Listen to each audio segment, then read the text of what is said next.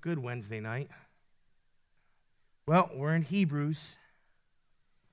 This week we're going to target verses 12 through 17. So much stuff in here uh, that's powerful for us to consider. So let's thank God for the book of Hebrews, showing the supremacy of Christ, the priesthood of Christ, and how it is all that we need, all sufficient, the new covenant eclipsing the old covenant.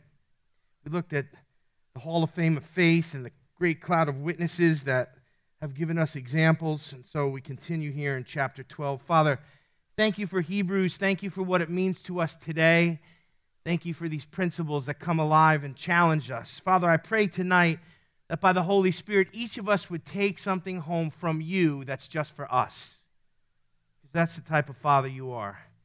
You have something for everyone tonight that came with an expectant heart. So, Father, meet those expectations tonight. Challenge us, stretch us, encourage us, refresh us tonight. If we're worn out and weary, send us home energized by the presence of God and the power of the word. We ask all this in Jesus' name, and the church said, Amen. So last week we did verses 1 through 11. I'm going to start in verse 12 here.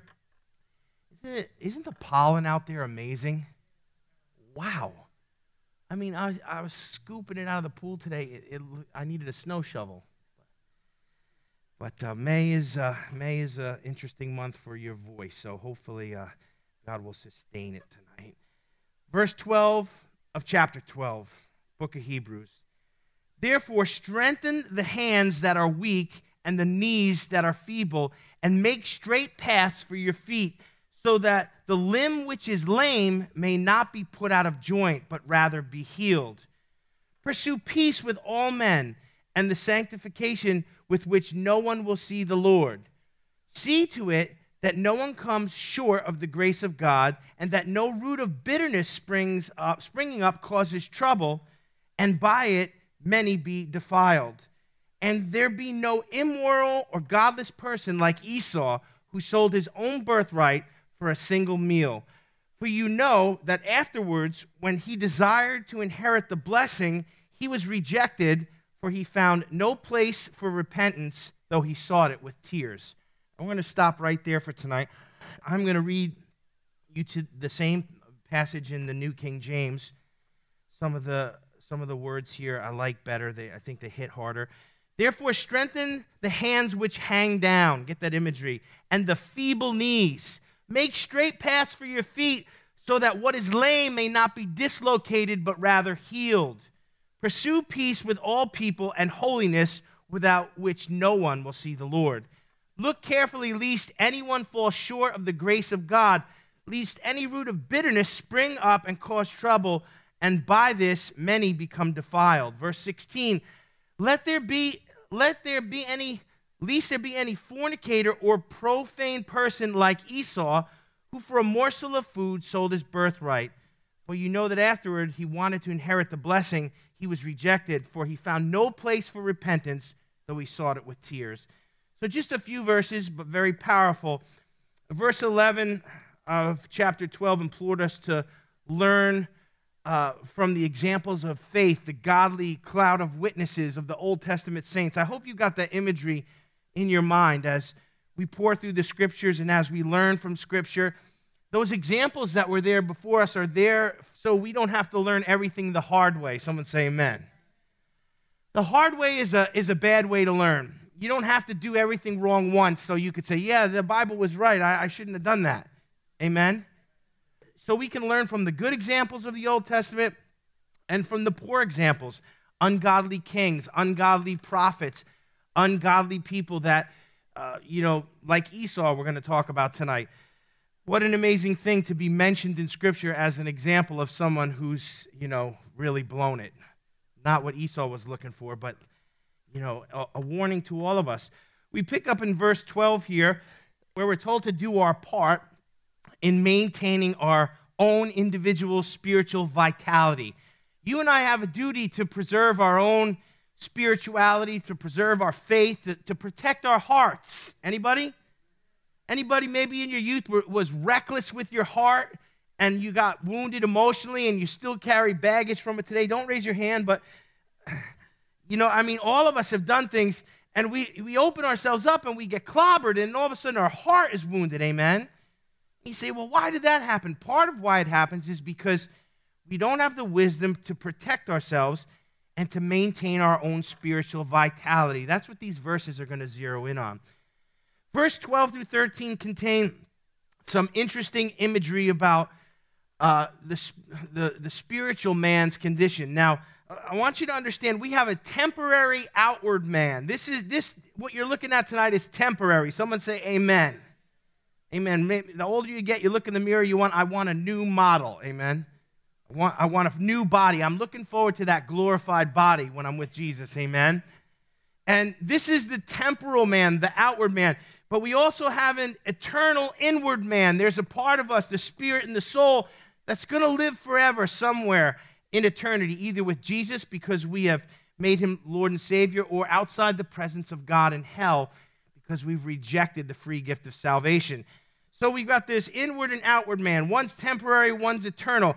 The inner, if the inner man or the outer man gets out of shape, it's going to cause problems for us. Amen. Oh, I'm just really spiritual, but I don't take care of my body. Listen, we need to discipline these bodies so they are sufficient to do the work and the will of God. Amen. There's many people that are sitting on the sidelines not executing their calling because they let their outer man fall apart. Sometimes, you know, we get into these situations where we get so spiritual that we forget to, you know, maintain this this body and it costs us something. If the if the spirit part of us is out of shape and you know we look really good and we're fit and we're you know, we work out and all, that and the outward man's good. Well, that's only temporary. Amen. The Bible says what? Physical exercise profits little, right? This is the scripture that people who don't want to work out like to quote. Oh, there's no profit to it. Well, there is. It profits little. At least it's profitable. Amen. But when we build our spirit, man, that's very profitable. Why? Because that's going to last for eternity. So if we let the inward or the outward man get out of shape, it's going to make trouble for us. Now, a lot of times we don't notice we're out of shape. We don't notice that we've lost strength or stamina until we put a demand on our body. And we don't notice it spiritually either till we put a spiritual demand on ourselves. Come on. You know, the older we get, every year I cut wood, I cut logs, we heat our house with wood you know, every year I, am cutting big oak trees. I got 150 pound chunks of oak. Every year they come up just a little bit slower. Got to cut every log, lift every log, cart it out, split it, stack it. I mean, after a while, you're like, you know, what's going on here? You know, and then you realize something became weaker, something got out of shape, and you need to tune it back up. Amen. If you don't tune it back up, something's going to break. And you ever see people that walk around like this? Come on. That's because you know, we let things go and we don't tune them up. But we have to maintain the outward man. We have to maintain the spiritual man. If something's weak in us, we have to strengthen it. That goes, you know, for the outward body and the spiritual man. Now, once we know it's out of shape, we, we've got to attend to it. Come on now. Now, I'm not getting many amens here, and I know this is like one of those areas because we're all busy and we're like, I don't need another thing to do, Pastor. But when we realize we have spiritual deficiencies, we've got to attend to them quickly. Because if we don't, they are going to create problems for us. Verse 12 tells us to target two things for strengthening. It says, Therefore, strengthen the hands which hang down. I want you to get this imagery. Just hanging there. And the feeble knees. Hands that hang down and feeble knees. Come on, you ever walk down the stairs and you kind of, your knee kind of just says, oh, a little too much pizza? Right? The feeble knees, I want you to get this imagery. It's powerful. And the hands that hang down. We're told to strengthen those two things. Now, let's talk about the hands which hang down. Hands that hang down are not ready to do meaningful work. It's meaning that what? You know, your, your hands are just hanging there. They're not strong. They're not sure, they're, they're not ready to do work, they're just kind of hanging there. And hands that hang down are almost always the result of weak arms. The scripture talks about the arm of the Lord and the strength of the arm of the Lord and the arm of the flesh. It uses the arm as a symbol of strength.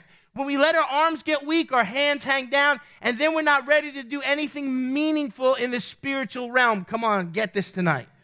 So it's hands that hang down and they're just hanging there and they're the result of weak arms. Now, our hands should not become idle.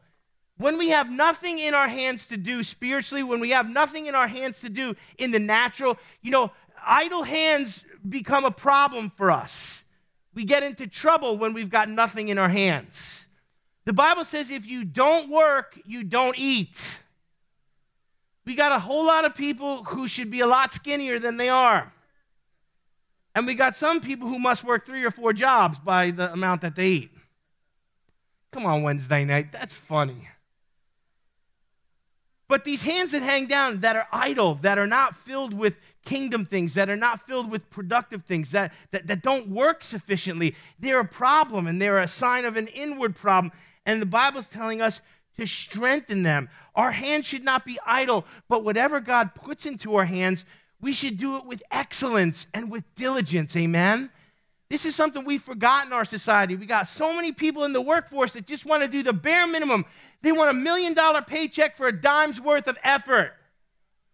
Come on, and that's really messed us up. We're not very competitive on the world scene anymore. Because, you know, we've become lazy and we've become entitled and we, we don't want to do the work with our hands. And spiritually, unfortunately, it's the same thing. But whatever God puts into our hands, we should do it with excellence. We should do it with diligence. Ecclesiastes 9:10 says, "Whatever your hand finds to do, do it with all your might." And that's what I want you to get. Christians should be the hardest workers, the most diligent workers, the most trustworthy people uh, at, at the job. You and I should be it. We should arrive early, we should leave late, we should do more than we're required to do. Now, I know this is hard. It's hard. We're, we're Americanized, amen. When Pastor Mike and I were in Bible school, we, we got a job outside of school working at a pizza place, if you could imagine that. You know, two Irish boys working in a pizza place. But the owner liked us so much and trusted us so much that he gave us the keys and let us run the place, and he would go home. You say, and he would you know, he said, you say, why did he do that? Because he knew we were Bible school students, we were trustworthy, there was nothing missing from the register, we took care of everything. You know, we were good workers. I say were like it was in the past, you know, but hopefully we're still doing a good job. I'll leave that up to you to decide. But we should be those who work hard with our hands and do excellence. Amen. We, we, we're not working for a boss. We're not working for a paycheck. We're, we're working uh, for the Lord. We do everything unto the Lord. Amen.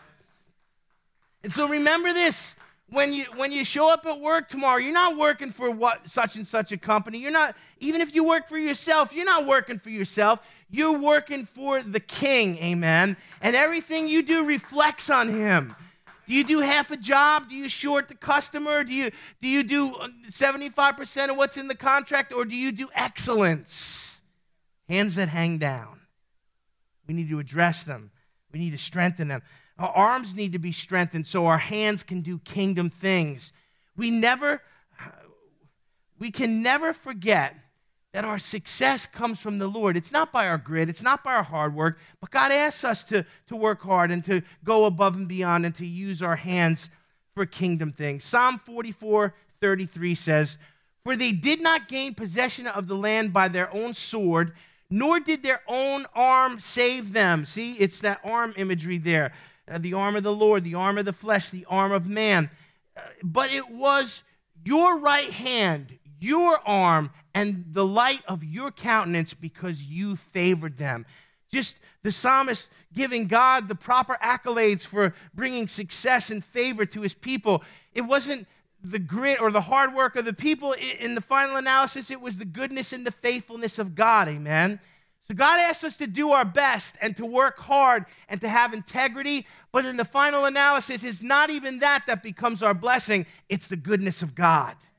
So if your hands are weak and your arms are weak and they're hanging down and you're, you're weary and well doing, get before the Lord and allow Him to strengthen you. Amen. So important. Our hands and arms need to be ready to do the will of the King and do the work of the kingdom. There are so much work to do. The harvest is plentiful Wednesday night, but the laborers are few. As a pastor in ministry, it's going on 28 years, I, think, you know, I see less and less people going into the ministry. I see less and less people with a heart to serve. I see less and less people with a commitment to, to the local church, to the things of the kingdom, to evangelism, to outreach. The Bible school students that are coming into Elim, where I attended now, the teachers are saying the caliber of the students it's not the same. There's no enthusiasm. There's no integrity. They're, you know, they're, they're, worried about things that they shouldn't be worried about. And I hear, you know, my professors and my teachers, you know, kind of lament where we're at. You say, what's that all about? Hands and arms that need to be strengthened. How about feeble knees? For many, the knee is the weak, uh, the weak link in the lower body. You, you can't have strong legs with weak knees. Someone say amen. You know, it usually gets us as we age is what? It's joints. Every if you watch TV for a few minutes there, every other commercial is about a joint supplement or a joint stimulant or chondroitin or some take this, rub this on, put this. Now, I mean, they got all kinds of snake oil out there. And it's why? Because people's joints are hurting. Here we're talking about in scripture weak joints, feeble knees. You know, you can't have strong legs with, with weak knees, but if you don't have strong legs, you're in trouble. Amen. When you see someone get so old that they can't walk anymore and they lose their mobility, that's really a sad thing. And spiritually, if we come to the place where we lose our spiritual mobility because we don't have strong legs to do the work of the kingdom, to, to shoulder the burdens that God has asked us to, now we're out of the race and we're kind of on the sideline, and it shouldn't be. We shouldn't have hands that hang down, and we shouldn't have feeble knees. We need strong legs in life to do the things of the kingdom and to be mobile and productive. Isaiah 40, 31 says, But those who wait on the Lord shall renew their strength. Amen. Our bodies might get older, but our spirits should be getting stronger and stronger. Someone say amen. But those who wait on the Lord shall renew their strength. There's renewal. They'll mount up with wings like eagles. They shall run and not be weary. They shall walk and not faint.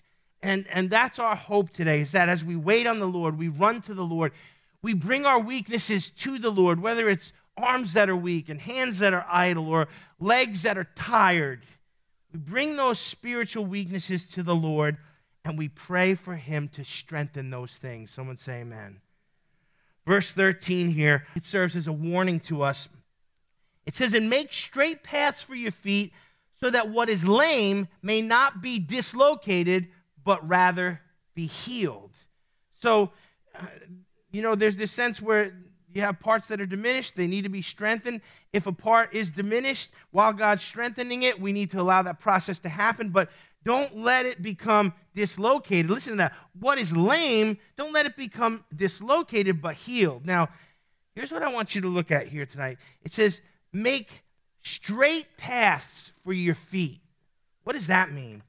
It means we shouldn't make things more difficult on ourselves than they need to be. Get that scripture. Make God's not saying I'll make straight paths or have your pastor make straight paths or maybe your mom and dad can make straight paths. He says you make straight paths for your feet. What does that mean? Don't make things more difficult than they have to be. You know, this speaks to our human nature. Why? Because a lot of times we do that. Maybe look back at your childhood or your youth when you were a teenager and you think, man, all the things that I made more difficult than they needed to be.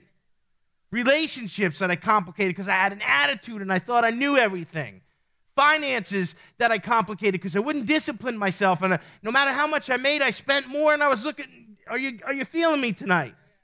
We have a tendency, our flesh has a tendency to make things more difficult for ourselves than they need to be. And the word is telling us make straight paths for your feet.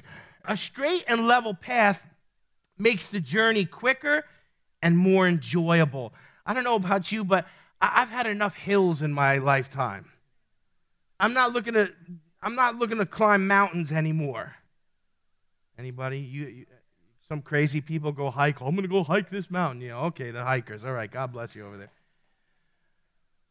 That's fine. You know, Robert's got those long, strong legs. God bless him over there. But in the natural, that's fine. It's good for health. It's good. In the spiritual realm, if we're making things more difficult for ourselves than we need to be, it's not a good thing.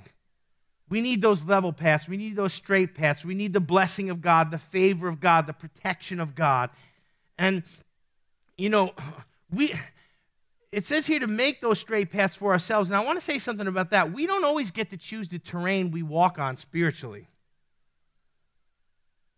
And this is an instance where you do get to choose. And the choice should be to make the paths level and straight and not to make it more difficult than it needs to be. And we're going to talk about that in a second, but there's times where you don't get to choose the path you walk on. You don't get to choose. Sometimes says we're going up the mountain. God says we're going. Now, I don't want to go up the mountain. I'm, I, I like the valley you're going up the mountain. There's no blessing left for you here in the valley. If you want to sit there, you can sit there without the blessing. Then we'll sit there a little while and we'll go, I guess I'm going up the mountain.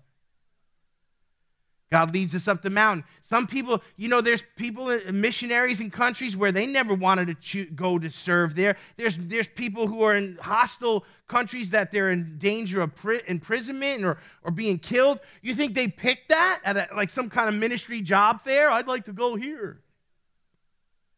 No, even, I don't know if I should say this, I didn't even want to come here.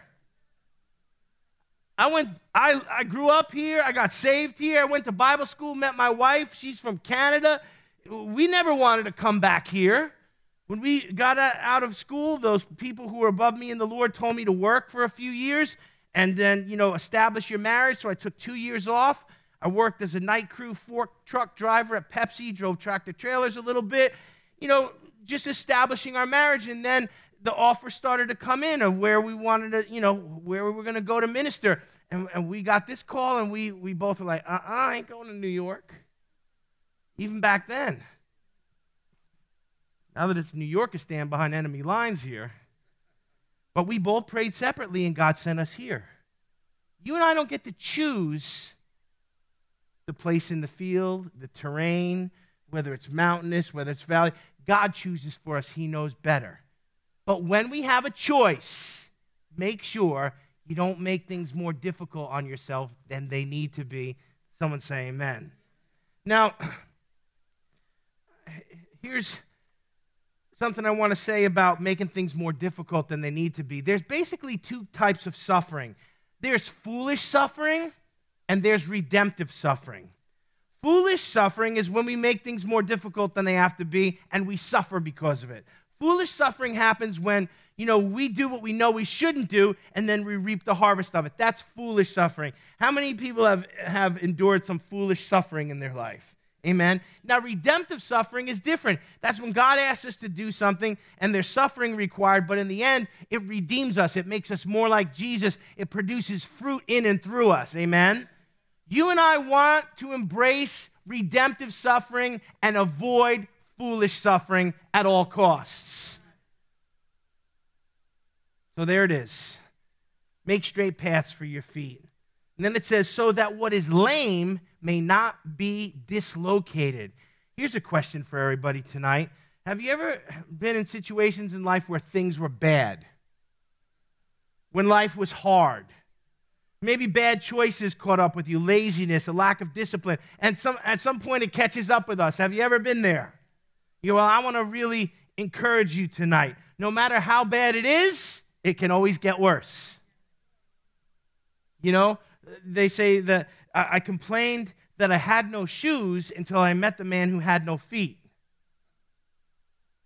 Things can always get worse. Oh, this is terrible. This is bad. You know, we, we, we, we had to stay inside and wear masks, and this is terrible. This, uh, you know, I can't believe it. It can always get worse. And you say, Well, Pastor, why are you encouraging us so much tonight? And the reason I'm, I'm saying this is because it's what the text is saying.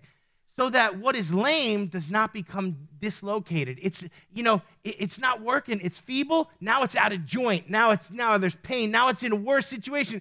God is saying, address the weakness, address what's out of order, address what, you know, we've let slip or slide because it can get worse if we don't correct it.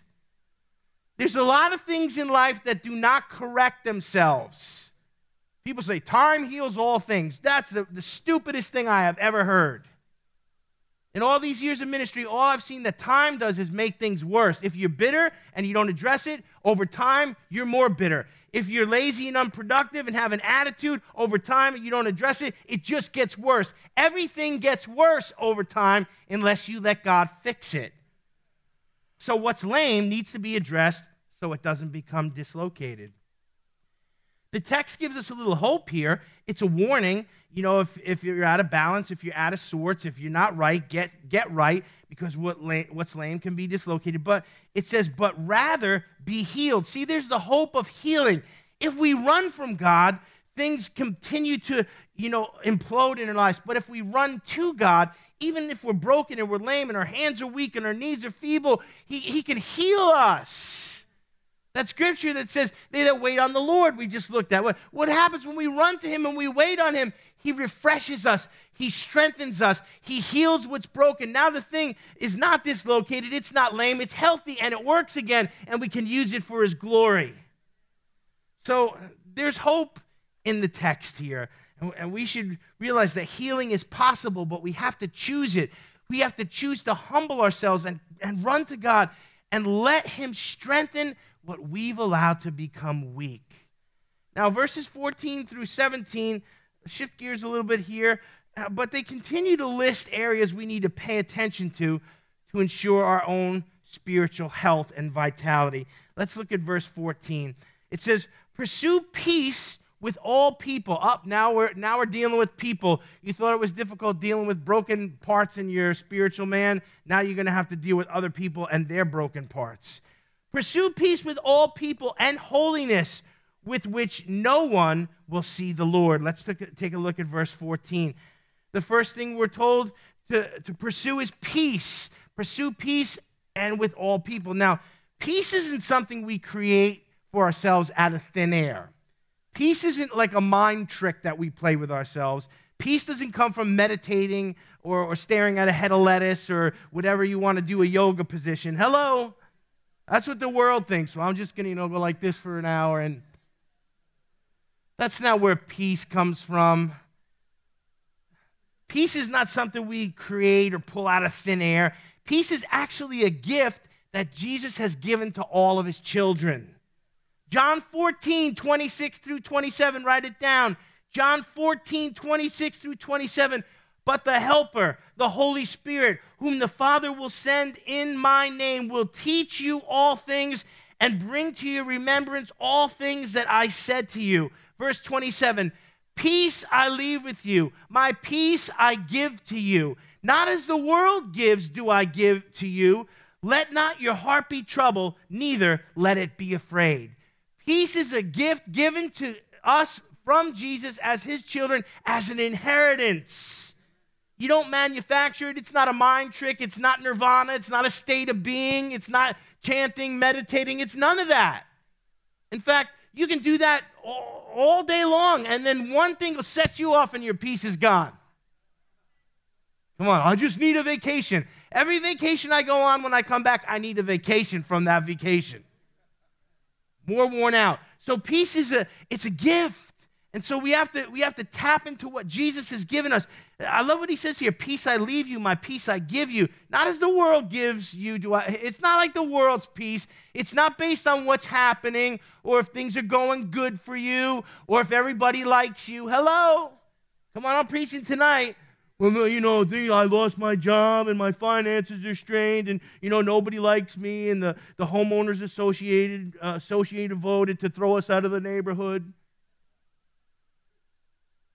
You can have jail I mean, you can have peace in jail locked up in a cell if you're there for the kingdom of God. Come on, no, some of you are looking at me like you ain't buying what I'm selling tonight. No, no, when everything's going good and I'm, I'm getting all my wish list and I, no, if you're waiting for that, you're never going to have peace. Peace comes from being right with God and tapping into uh, you know, what Jesus has given us. The scripture that keeps resonating in my heart these last couple days is delight yourself in the Lord, and he will give you the desires of your heart. the more I meditate on that, the more I realize that once you delight yourself in the Lord, it doesn't matter about the desires of your heart anymore. Oh God, I want this and I want that and I want this. It doesn't matter. Why? Because Jesus is the thing that I'm delighted about, and He wants to give me as much of Him as I'm willing to get at His feet. Amen. So, peace is something that we get as an inheritance. We need to tap into it and we need to allow Jesus to inject it into us, regardless of what's going on in our lives, and just to enjoy it as an inheritance.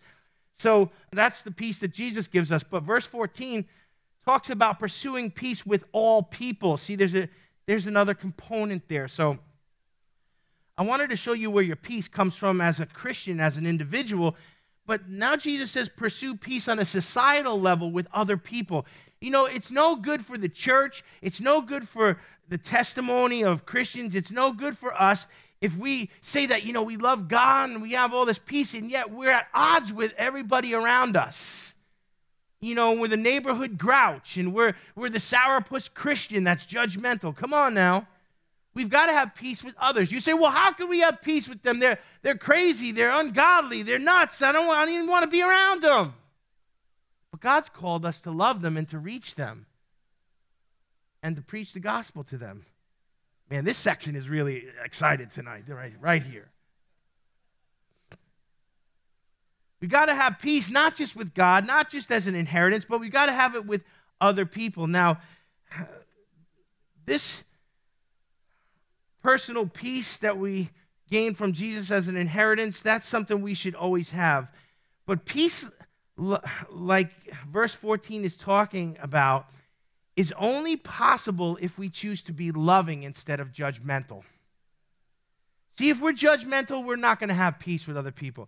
Let me, let me tell you something that maybe will flip your lid a little bit. I, I love people who don't go to Full Gospel Center. I have friends that are Muslims. I love them. I pray for their salvation. I want them to be saved. I know people who are homosexual. I love them. I pray for them. I preach the gospel to them. Oh, I don't know if I like this pastor anymore. He, he hangs out with sinners and prostitutes and tax collectors. Yeah, just like Jesus. You know, we, we've got to love people.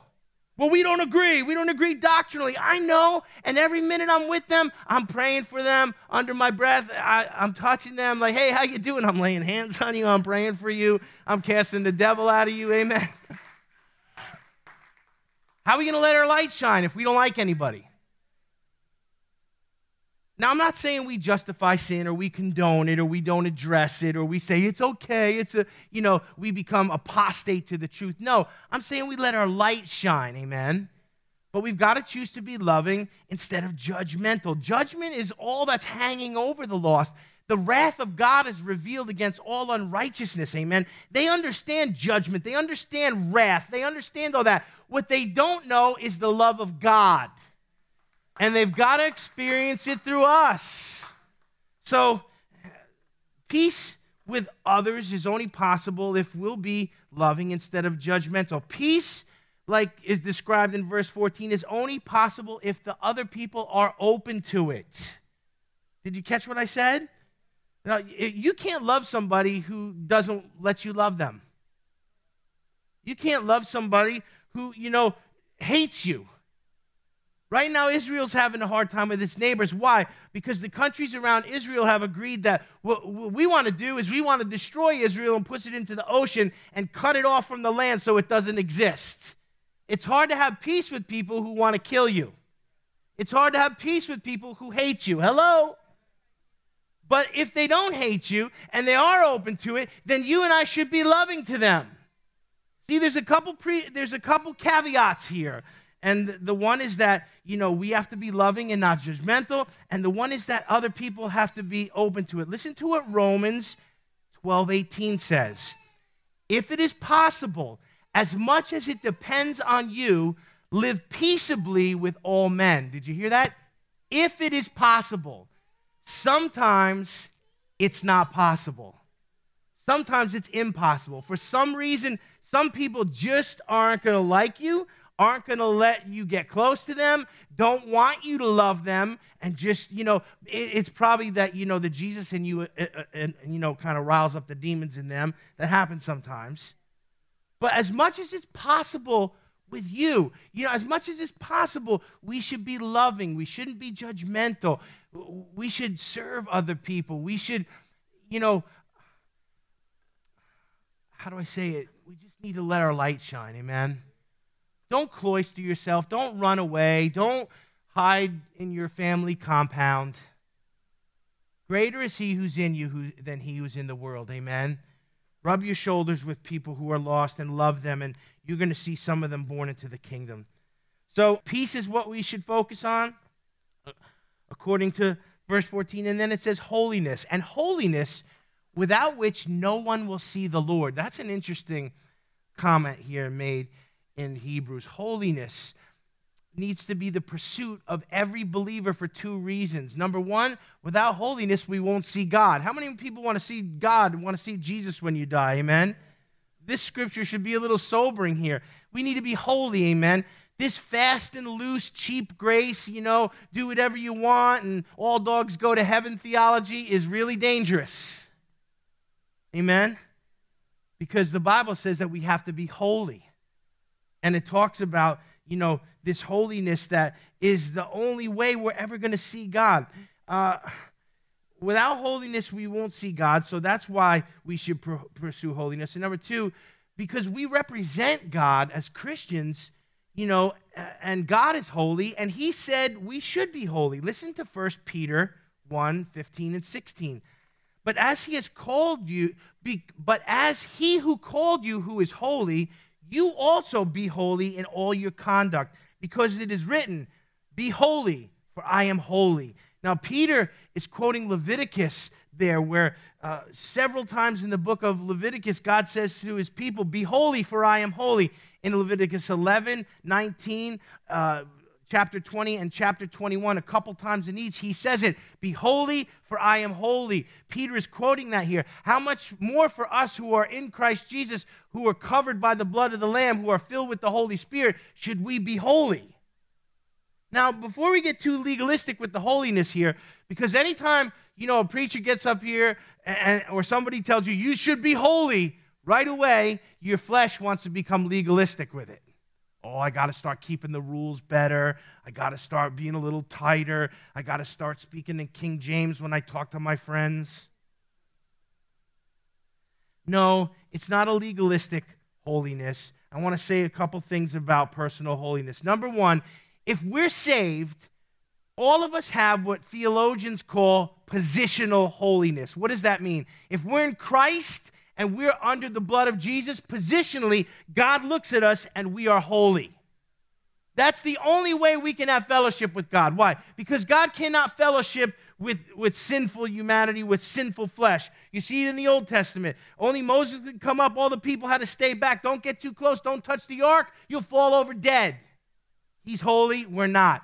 We have positional holiness in Jesus Christ. If you are born again, if, if you are in Christ, then when God looks at you, He doesn't see you or your sin or all your mistakes and failures. No, He sees Jesus and the blood covers you, and positionally, you're holy. But on the other side of the coin, to positional holiness, there's personal holiness. And this is what, now it gets quiet. Oh, I like that positional. That was good. I just got it like a, like a coat I put on. But now, personal holiness requires us to actually, you know, uh, do something about it. Amen. To shun sin, to, to, to yearn for righteousness, to love God and to hate sin, to not touch the unclean thing. Amen. To come out from the world and not be, be in it but not of it. Come on tonight. Personal holiness requires us to try. Amen. We're never going to be perfectly holy, but you know what? We should be holier than we were when we started. Oh man, I got saved and I was into X, Y, and Z, but God delivered me and I don't do that anymore. And you know, I, have come out and I've changed. Man, if we could compare our old self to where we are even right today, I think a lot of us would be more encouraged than we are. But the truth is, we, you know, He continues to sanctify us and He continues to perfect us. And that personal holiness is something that we need to strive for. Not that it saves us, but it pleases the Father, amen. And it makes us more, it makes us more like Jesus. So, uh, you, you know, there's positional holiness and personal holiness. You and I need to be holy. It's what the Lord tells us to do. And so that should be something on our hearts every day. Verse 15 uh, continues here. It says, Look carefully, lest anyone fall short of the grace of God, lest any root of bitterness spring up, cause trouble, and by this many become defiled. Let's take a look at this verse here. Verse 15 demands we continually examine ourselves to see if we test positive for faith. Amen. People are getting a lot of tests here to see if they test positive for this, that, and the other thing. I want to know if I test positive for faith. And, and what does the text say? Look carefully, lest anyone fall short. So we should examine ourselves and we should be examining to a degree the people around us. If the people around us are in sin, then maybe we've surrounded ourselves with the wrong people. Now, if it's an evangelistic thing, like I talked about, loving people into the kingdom and doing it, you know, but if the people around us, our inner circle, they're not holy and they're not pursuing God, then maybe we need to surround ourselves with some different people in our inner circle. Hello. So, verse 15 demands we continually examine ourselves. Introspection and self examination are good things you know, the, the scripture tells us that we should, you know, search ourselves to see if we're in the faith. Uh, Paul says something to that degree. So we need to look carefully, and if, you know, something's not right in us or around us, we need to address it.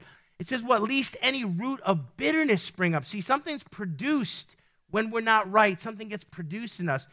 If we, you know, if we're not right with God and we're, we're not in the faith and we're not walking in, in grace and, and just enjoying being God's child, and then all of a sudden, you know, there's going to be uh, what the scripture says a root of bitterness springing up, and it causes trouble and it defiles many. I want you to understand something. If we step out of God's grace, we fall right back into the legalism of the law. There's only two places we can be in this life. We're either under the grace of God, covered by the blood of Jesus, or we step outside of the grace and then we are right back under the law that brings condemnation and the wrath of God to get us to repent so we come back to grace. There's only two places we could be. All right, so if we're not, you know, we start off in grace and then, you know, we, we, we, go, we go astray and we get back into legalism, now it makes a problem we can be sure that when we step back into legalism, it will produce something very specific in us, and that's bitterness. You say, why does legalism produce bitterness? Because legalism and following the law is bondage, and bondage or slavery always produces bitterness. Are you getting this? This is why the text is talking about a root of bitterness there. Why? Because if I'm not under grace and I'm in the law, now I'm a religious law keeper, and that's going to make me bitter because I can never measure up and I won't repent and go back to grace. So now this root of bitterness is in me. And what happens? It affect, infects everyone around me. Because when I'm legalistic, I project that on other people and I, and I demand that they become religious law keepers and grace killers like me. So powerful here to unravel this and see least any root of bitterness spring up and cause trouble. What's the trouble? That it, and it's going to defile many. Why? Because that's what legalism does. God help people who start off in grace and go back to legalism, try and project it on others. It's a root of bitterness that chokes the joy and the life out of Christians. And we need to be very careful that it's not in us or around us. Because when we see it, we have to be like the disciples and shake the dust off our shoes and get away from it. Amen. It's grace by faith. It's not works. It's not law keeping. Someone say amen.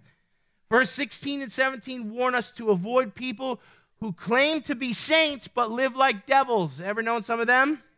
Oh, I'm a Christian. And then you see the way they talk and the way they act and the way they conduct themselves you know, maybe with the opposite sex. Oh, I'm a Christian.